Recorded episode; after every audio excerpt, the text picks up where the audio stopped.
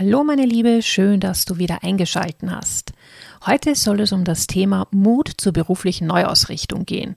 Vielleicht hast du ja auch schon die letzte, die zehnte Podcast-Folge gehört, in der ich die Katharina interviewt habe. Eine Frau, die sich zwei Jahre vor ihrer Pension noch einmal beruflich komplett neu orientiert hat und ja, sich in die Selbstständigkeit gewagt hat. Super spannende Geschichte. Hör unbedingt rein, falls du den Podcast noch nicht gehört hast. Heute soll es auf jeden Fall um den Mut, also um den Mut zu den ersten relevanten Schritten zur beruflichen Neuorientierung gehen. Denn während eines Burnout-Prozesses stellen sich ja die Betroffenen unweigerlich irgendwann einmal die Frage, passt mein aktueller Job und mein Beruf überhaupt noch zu mir und zu meinem Leben? Und diese Frage ist dann besonders relevant, wenn das Burnout vorrangig eben auf den Berufsalltag zurückzuführen ist.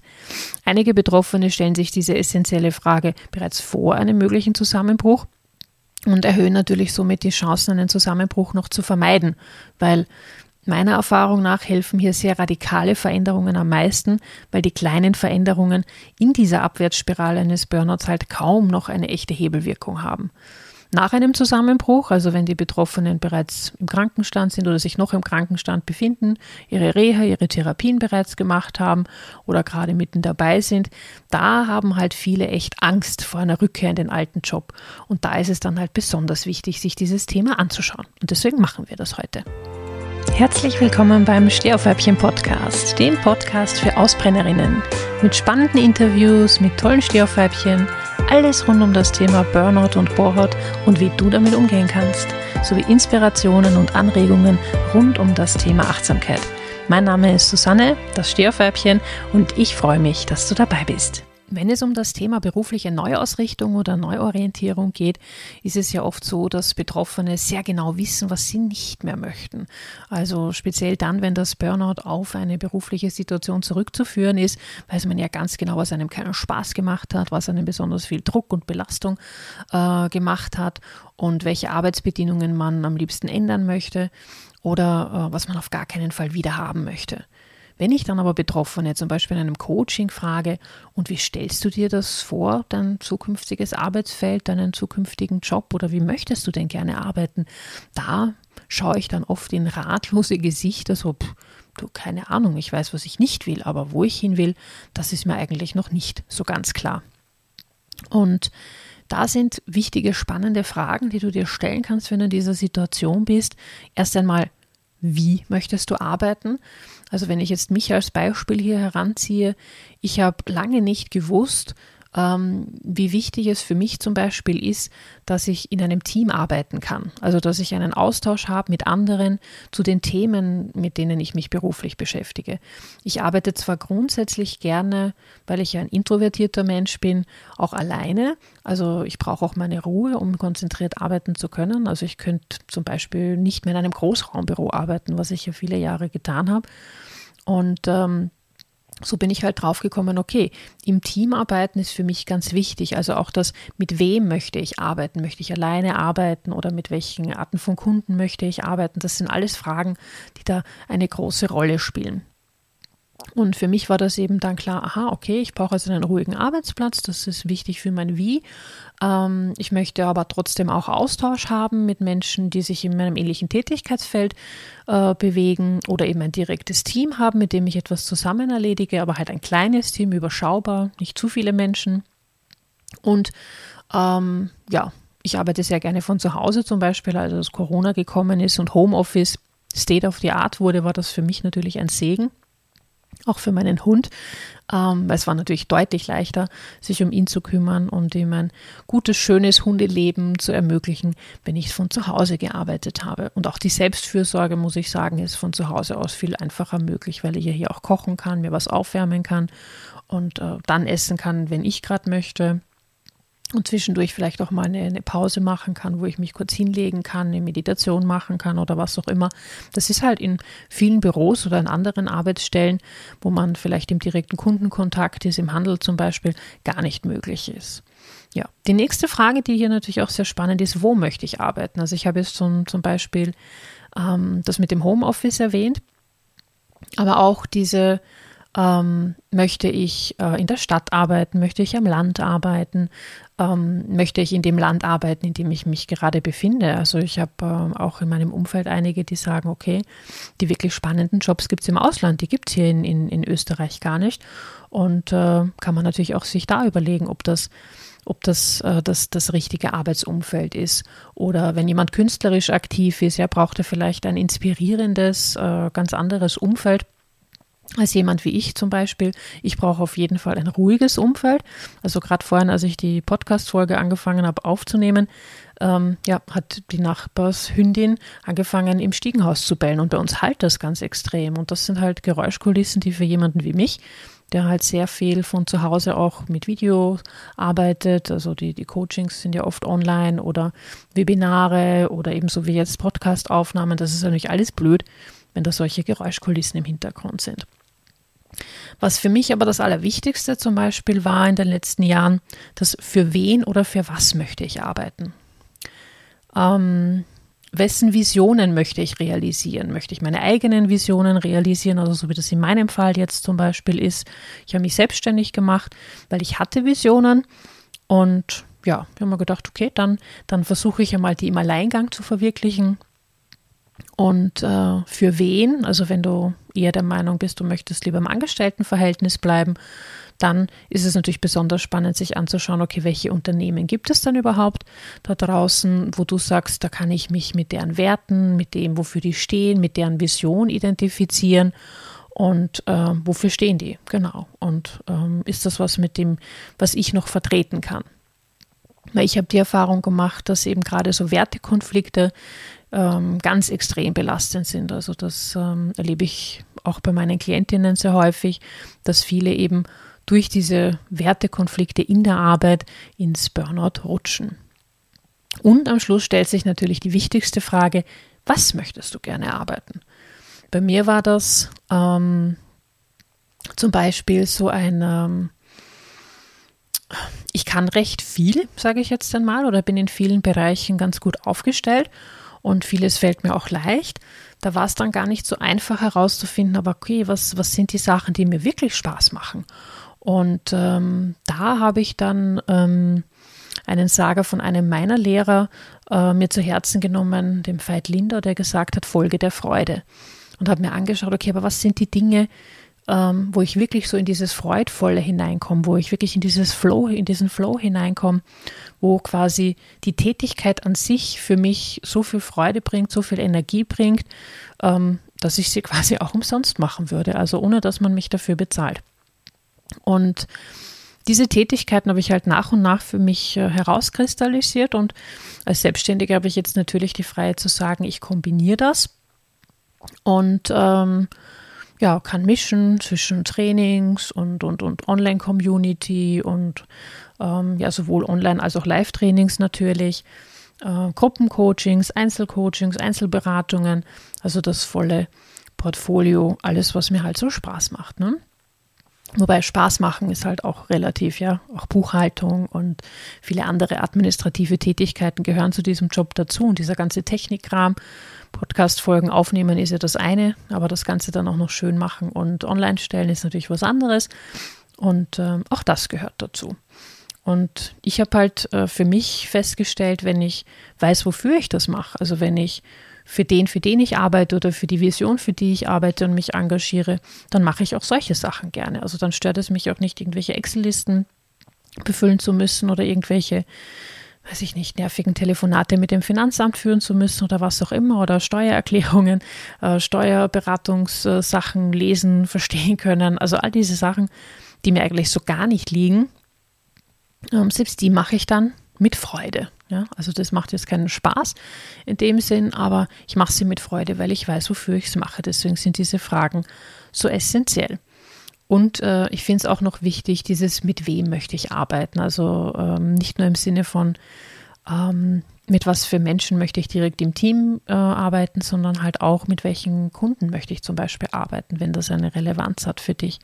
Weil auch das ähm, ja, es gibt Menschen, mit denen man sich leichter tut und es gibt Menschen, wo es halt einfach nicht so gut passt. Und ich muss mir ja nicht zwangsläufig die Zielgruppe auswählen, mit der ich mir am schwersten tue. Als Beispiel, Ähm, ich weiß noch, als ich damals äh, mein, mein Geburtshoroskop analysieren habe lassen, ähm, da hat mir die Astrologin damals gesagt, ich bin grundsätzlich für, für alles zu haben, aber ich sollte mich vielleicht nicht unbedingt mit Menschen umgeben, die quasi im Sterben liegen. Also das ist vielleicht nicht optimal für mich. Also besonders ältere Menschen, die im Sterben sind, ähm, wäre nicht unbedingt meine Zielgruppe, so als Beispiel jetzt, ja. Aber es ist äh, auch für mich zum Beispiel kaum vorstellbar, mit Kindern zu arbeiten, obwohl das total wichtiger Bereich ist und es sicherlich auch total wertvoll wäre, hier zum Beispiel in Schulen auch auf, auf diese Burnout-Thematik und so weiter hinzuweisen. Ich tue mir wahnsinnig schwer mit dieser Vorstellung, einfach weil ich keinen Zugang zu Kindern habe, was vielleicht auch damit zusammenhängt, dass ich selber keine habe. Aber das sind halt so Themen, wo man sich Gedanken machen darf. Die nächste wichtige Frage ist, ist denn mein aktueller Job, mein aktueller Beruf noch passend? Weil viele Burnout-Betroffene haben ja wirklich Angst davor, sie müssen jetzt nach dem Langzeitkrankenstand in ihren alten Job zurück. Und ähm, viele haben da echt einen Horror davor, weil eben dieser alte Job so wie er war, so wie die Jobsituation ähm, beim Zusammenbruch war, einfach nicht tragbar ist. Und ähm, ja, ich habe auch die Erfahrung gemacht, dass viele glauben, sie müssen unbedingt den Job wechseln, die Firma wechseln, vielleicht sogar den Beruf wechseln. Ähm, und es ist absolut nicht möglich, irgendetwas zu tun, um in den alten Job zurückkehren zu können. Und da muss ich sagen, ähm, ist meine Reaktion eher die, du, vielleicht ist ein Jobwechsel gar nicht notwendig, weil es ist ja durchaus auch möglich, dass man das eine oder andere verändert an der Situation, in der man war. Und jetzt nicht unbedingt nur an den Rahmenbedingungen in der Firma, obwohl ich auch da die Erfahrung gemacht habe, wenn man die Leute fragt, na, was hast du denn schon alles gemacht, um diese äh, Missstände quasi zu verändern, dass die meisten dann beschämt äh, so ein bisschen hinunterschauen, so äh, nicht viel. Ähm, weil die meisten beschränken es halt doch auf das Jammern und sich mit Kollegen darüber aufregen, was alles nicht funktioniert oder am Abend dem Partner zu erzählen, was alles, alles scheiße läuft in der Firma und so weiter.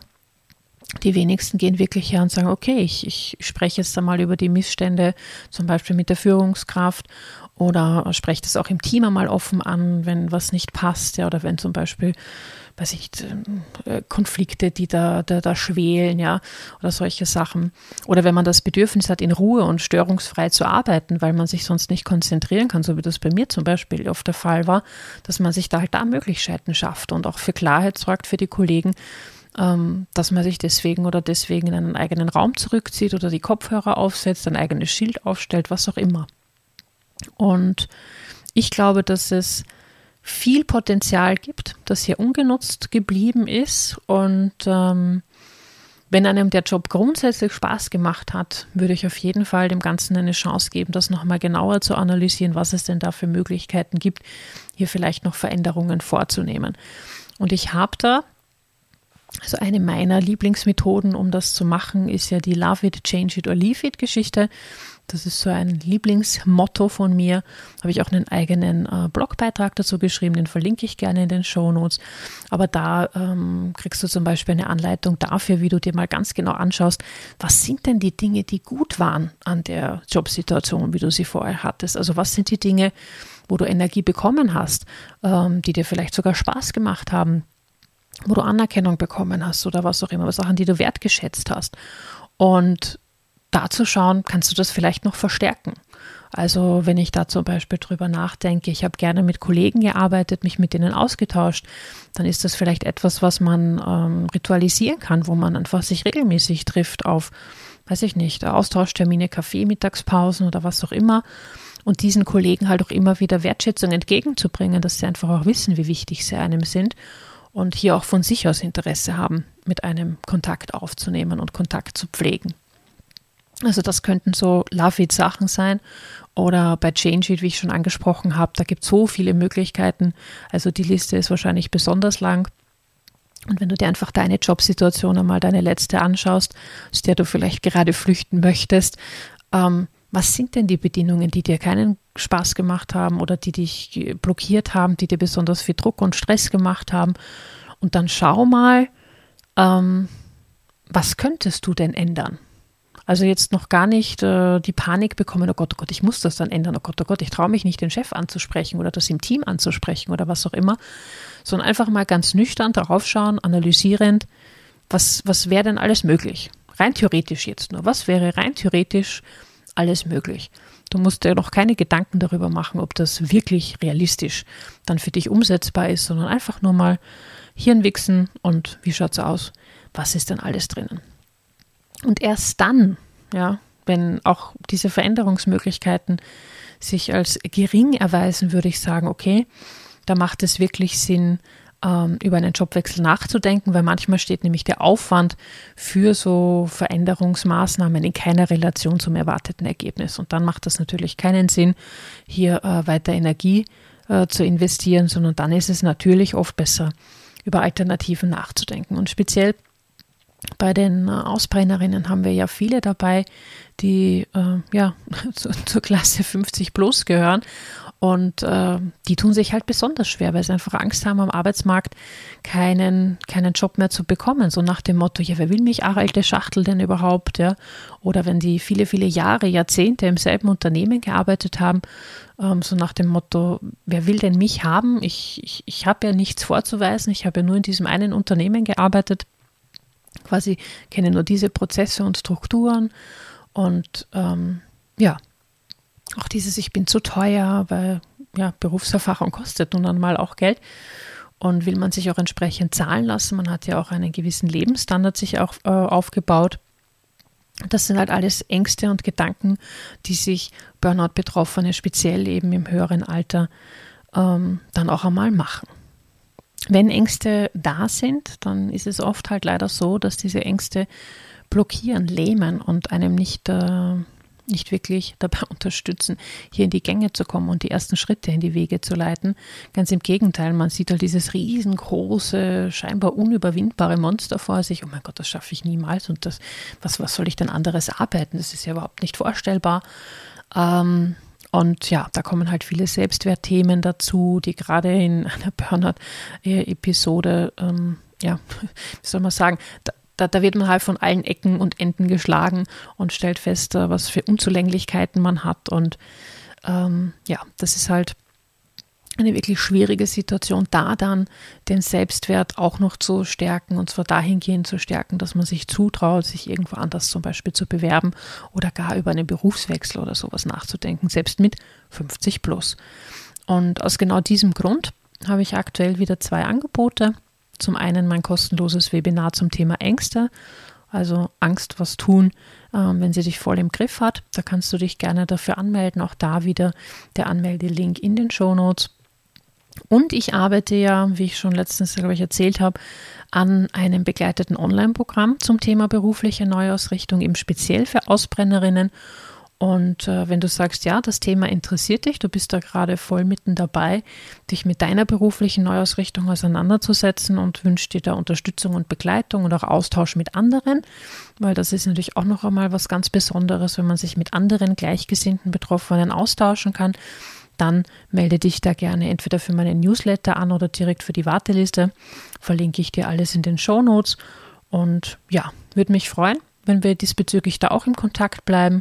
Ich werde auch in den nächsten Wochen wieder einiges zu dem Thema auf Social Media bringen. Blogbeitrag, ein aktueller ist dann auch draußen und ja. Ich hoffe, es hat dir Spaß gemacht. Du hast die eine oder andere Anregung für dich mitnehmen können. Und ich freue mich, wenn wir uns demnächst wieder hören. Tschüssi!